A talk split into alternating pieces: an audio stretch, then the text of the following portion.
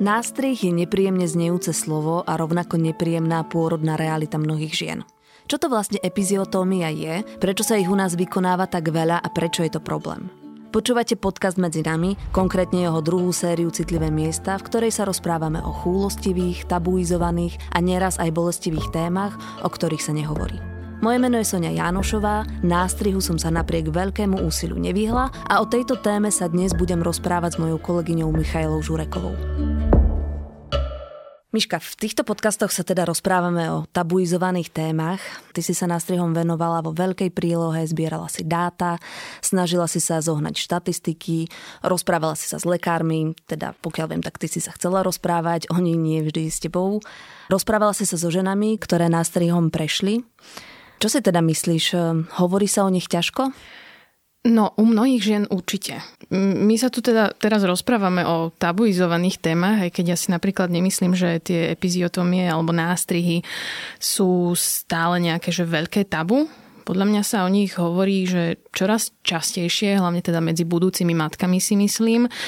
Ale je to citlivá téma a to, čo je na nej citlivé, je všetko to, čo sa deje práve potom, po pôrode. Lebo keď sme hovorili o tom, že ja som o tom písala, tak pre tie ženy nebolo úplne e, ľahké hovoriť o všetkých ťažkostiach, ktorými si museli prejsť. Je veľmi citlivé hovoriť o veciach typu, že máš problémy e, pri sexe, že máš problémy pri močení, pri stolici, že ti unikajú vetry 30 rokov po nástrihu. To sú podľa mňa že veľmi intimné témy, s ktorými sa mi tie ženy zverili, avšak mnohé z nich nechceli ísť pod svojim vlastným menom, takže je to téma, že hovorí sa o nej, ale nie je úplne ľahko. Bol vlastne problém zohnať tieto ženy? Hlásili sa ti, alebo si nejako náročnejšie zháňala tieto respondentky? Ja som ešte predtým, než séria tých článkov vyšla, vyše roka komunikovala s mojou respondentkou, konkrétne so Sabinou Jankovičovou, o ktorej je hlavný príbeh nástrihu.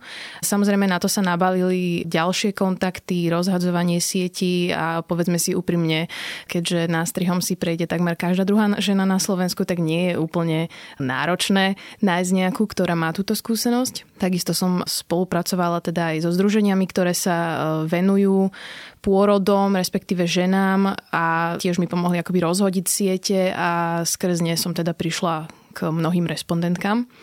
Takže mnohé chceli o tom hovoriť, ale ako som hovorila na začiatku, tak nebolo to úplne jednoduché. Z mojej takej skúsenosti so mnou sa vlastne nikto o nástrihu predtým, než som porodila, nerozprával.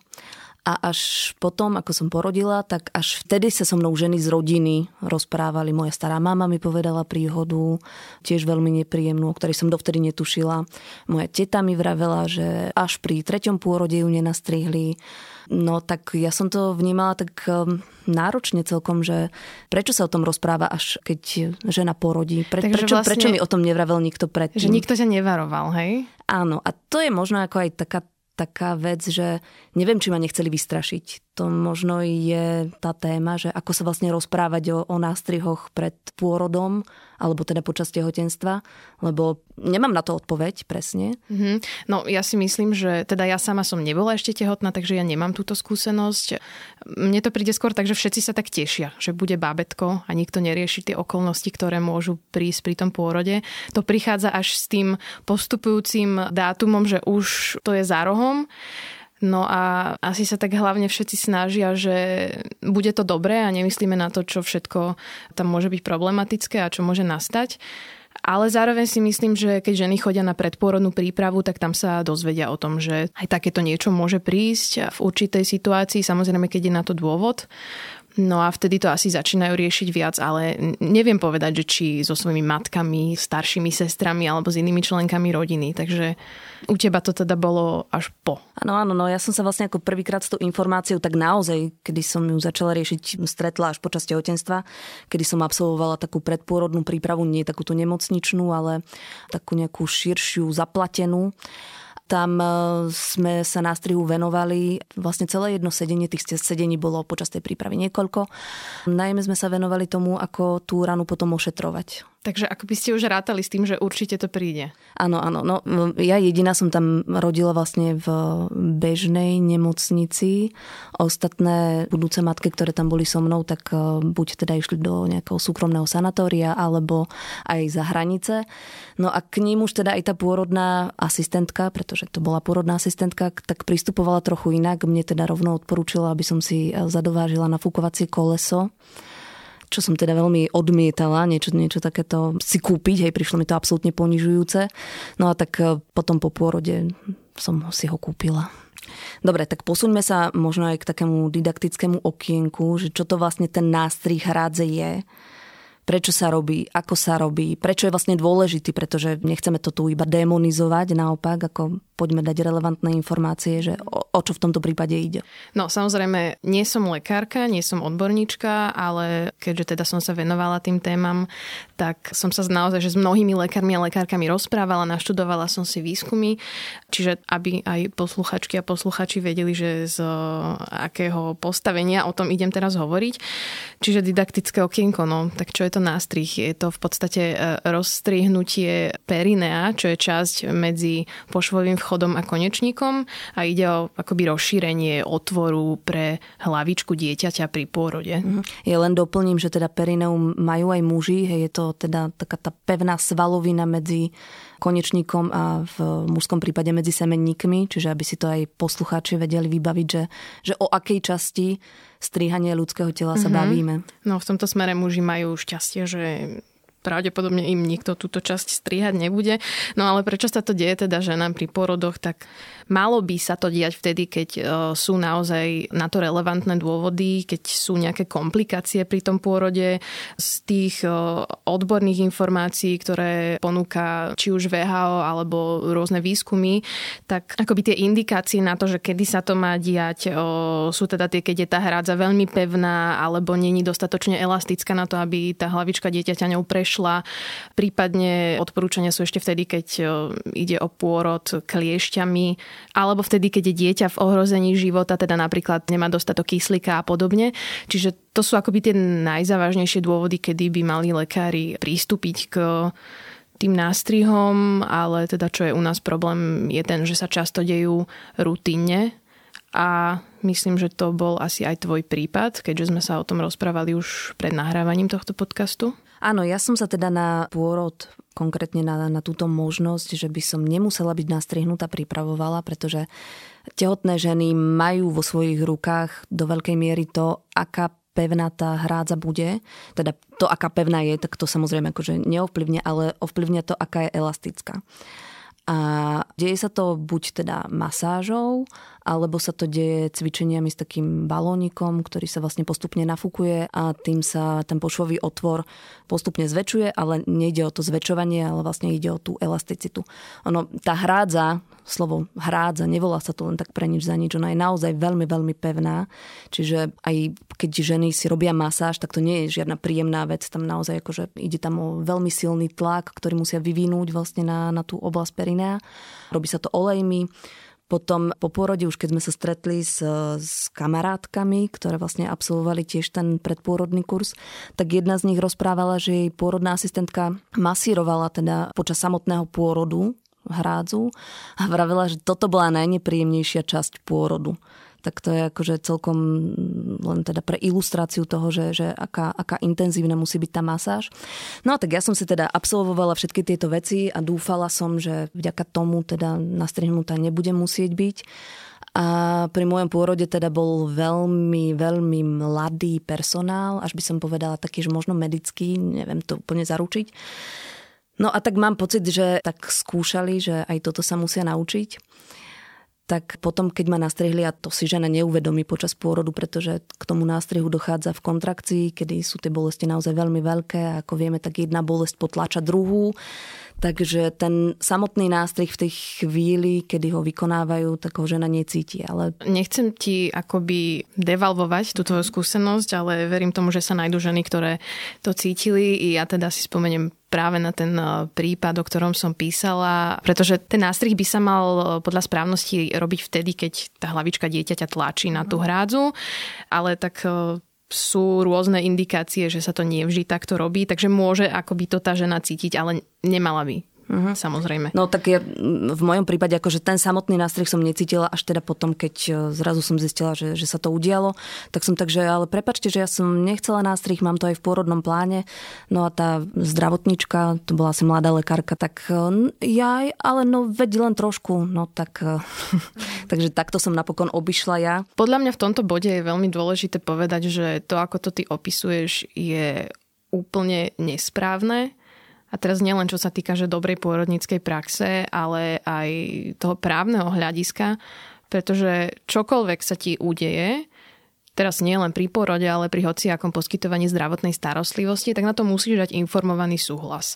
A keďže tebe to urobili bez tvojho vedomia, tak to je skrátka správneho hľadiska mm, absolútne protiprávne. No ja si teraz nie som istá, ale myslím, že taký ten súborný informovaný súhlas vlastne žena podpisuje niekedy pri vstupe do pôrodnice Čiže asi som na to dala súhlas, len nie som si istá, to teraz nejdem, nejdem asi rozvíjať túto tému. Toto ale... je práve že jedna z vecí, ktorými lekári často argumentujú, ale ja som o tom debatovala aj s odborníkmi, odborníčkami na právo a jednoducho informovaný súhlas nie je iba zdrab papiera, ktorý ty teraz podpíšeš a platí neobmedzenú možnú dobu, ty ho môžeš aj slovne odvolať a bez ohľadu na to, každý zákrok, ktorý tam nie je zahrnutý, čokoľvek ti skrátka idú urobiť, tak ťa o tom musia vopred informovať.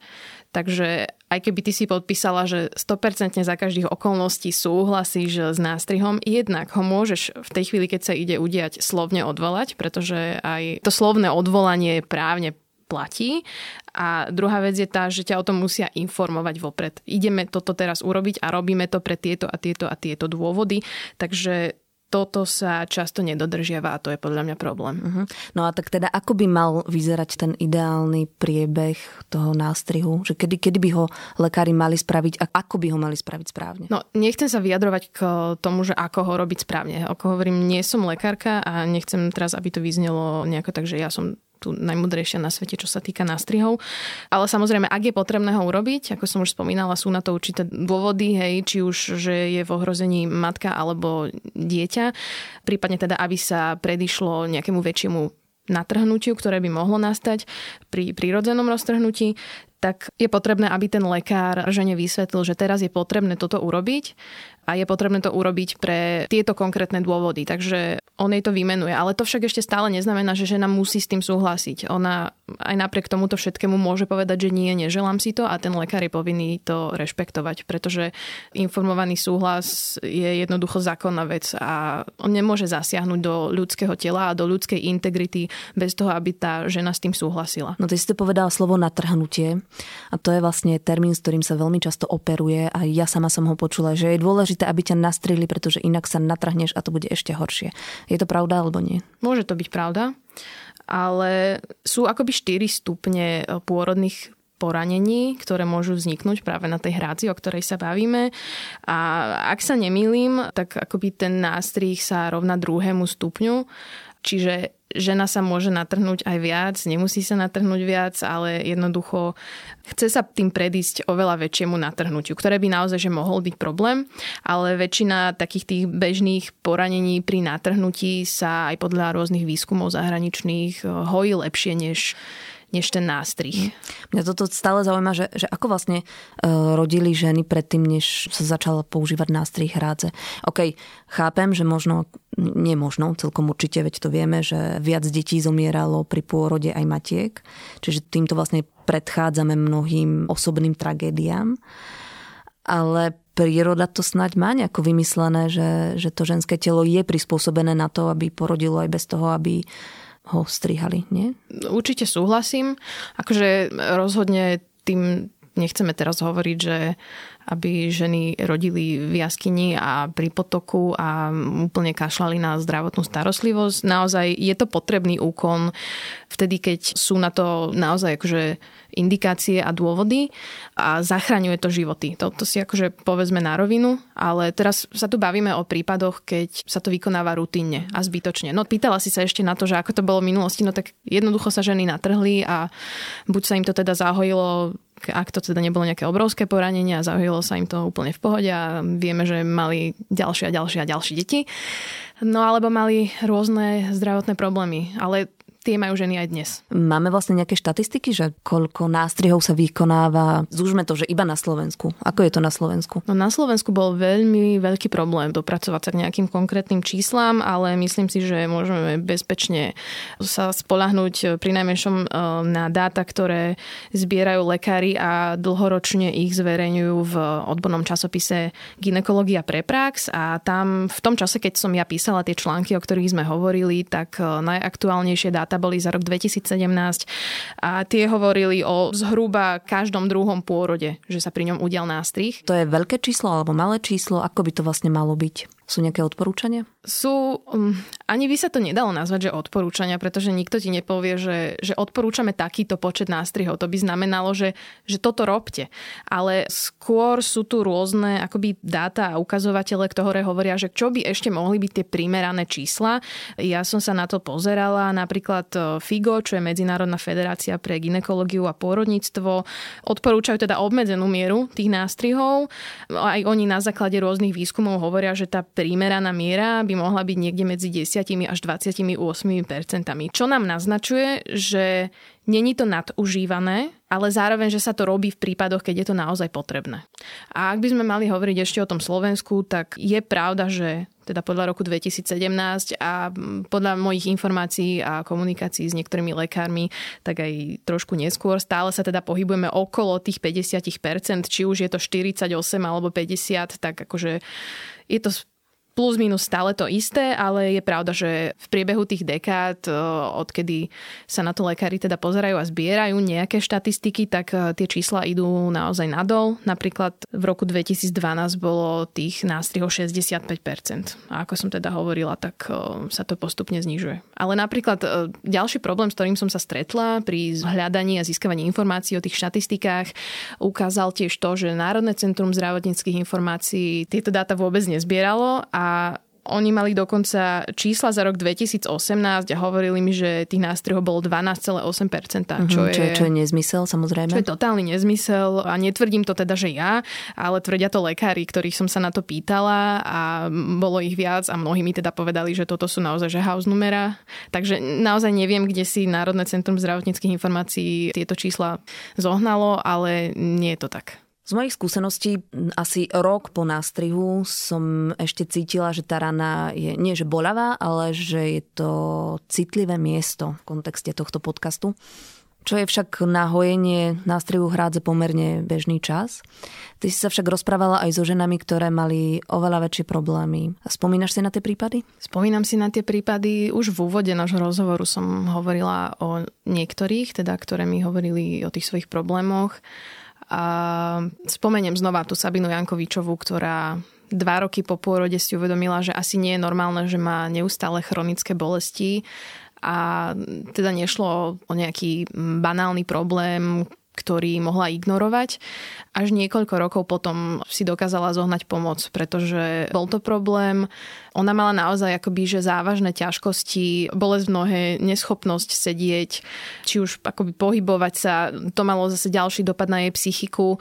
Takže ona toto musela naozaj že dlhodobo riešiť a je naozaj veľmi ťažké si predstaviť, čo musela prežívať. Alebo čo musí prežívať žena, ktorá roky takto trpí a navonok možno o tom okolie ani nevie, pretože ona sa im s tým dôvery, že viete čo, mám problém, lebo mi nastrihli pošu. Hej, takže... Ako sa vlastne týmto ženám dá pomôcť? No pomoc sa im dá primárne prevenciou. To je teda jeden krok, ktorý sa dá urobiť. O tej prevencii trošku sme teda hovorili, že tá príprava, masáž hrádze a tak ďalej. Počas samotného pôrodu odborné organizácie odporúčajú prikladanie teplých obkladov na tú hrádzu, aby sa teda to svalstvo trošku uvoľnilo a dokázalo sa lepšie roztiahnuť pri pretlačaní tej hlavičky.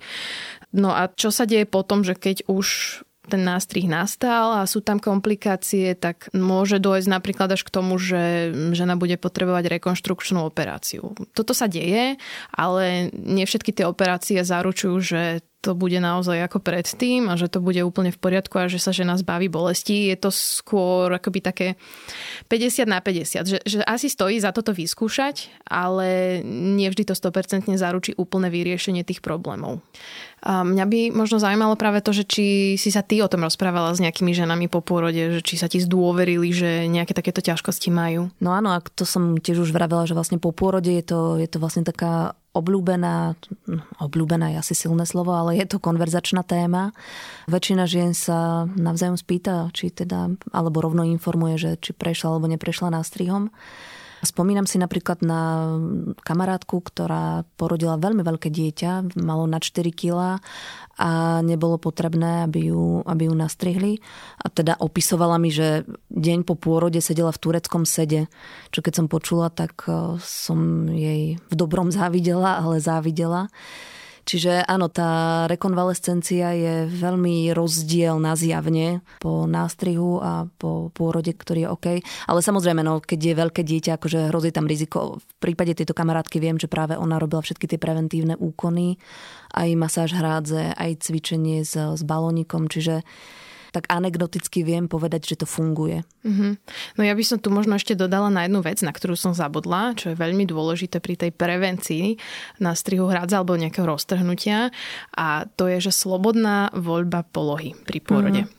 Pretože ja tiež teda mám kamarátky, ktoré e, si tým prešli, ktoré sa toho veľmi obávali a napríklad počas tej prvej doby pôrodnej im povoľovali, aby sa mohli voľne hýbať, e, hľadali si nejakú polohu, ktorá im je najlepšia. Ale v konečnom dôsledku už pri tom samotnom tlačení im prikázali, aby vyšli do toho kresla a teraz nohy vystrčené nahor a ležia na chrbte a tak ďalej, ale čo je pre akoby rozšírenie toho vaginálneho otvoru veľmi dôležité, je úplne iná poloha ako tá na chrbte. Tá je podľa výskumov práve že úplne najhoršia. Mm-hmm. A už, už len takým tým zdravým sedliackým rozumom, keď sa nad tým zamyslíme, tak ten otvor vyzerá a, a správa sa úplne inak, keď žena napríklad, že čupí, čupí, alebo stojí, alebo je na štyroch, než keď je na chrbte.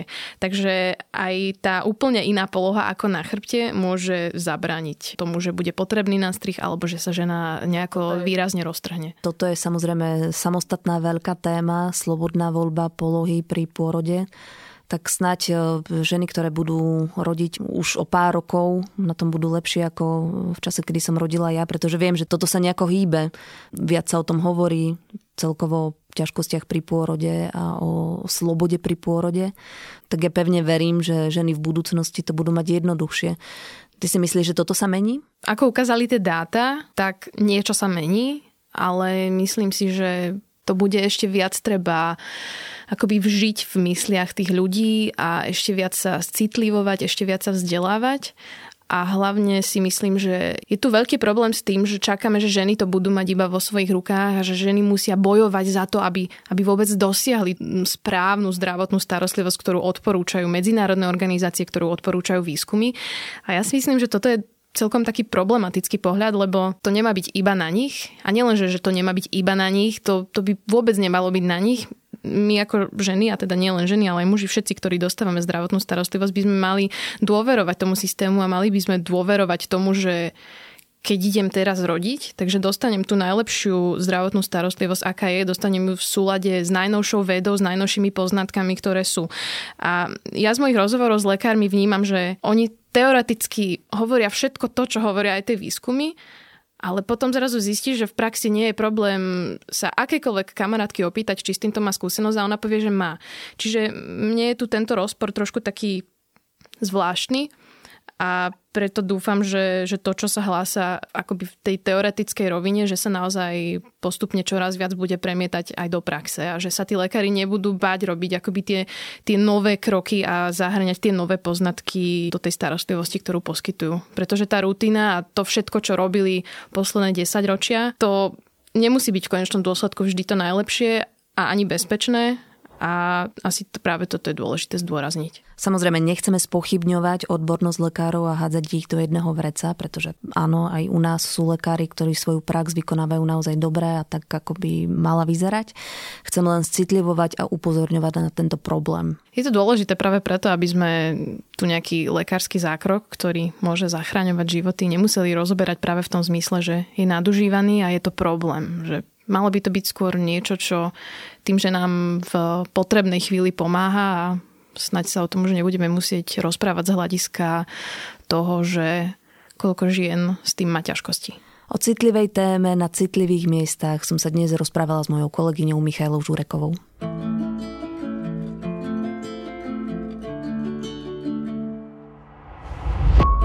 Podcast Medzi nami a jeho séria Citlivé miesta vychádza každý týždeň v útorok. Odoberať ho môžete vo svojej podcastovej mobilnej aplikácii na platforme Google Podcasty, Apple Podcasty a Spotify.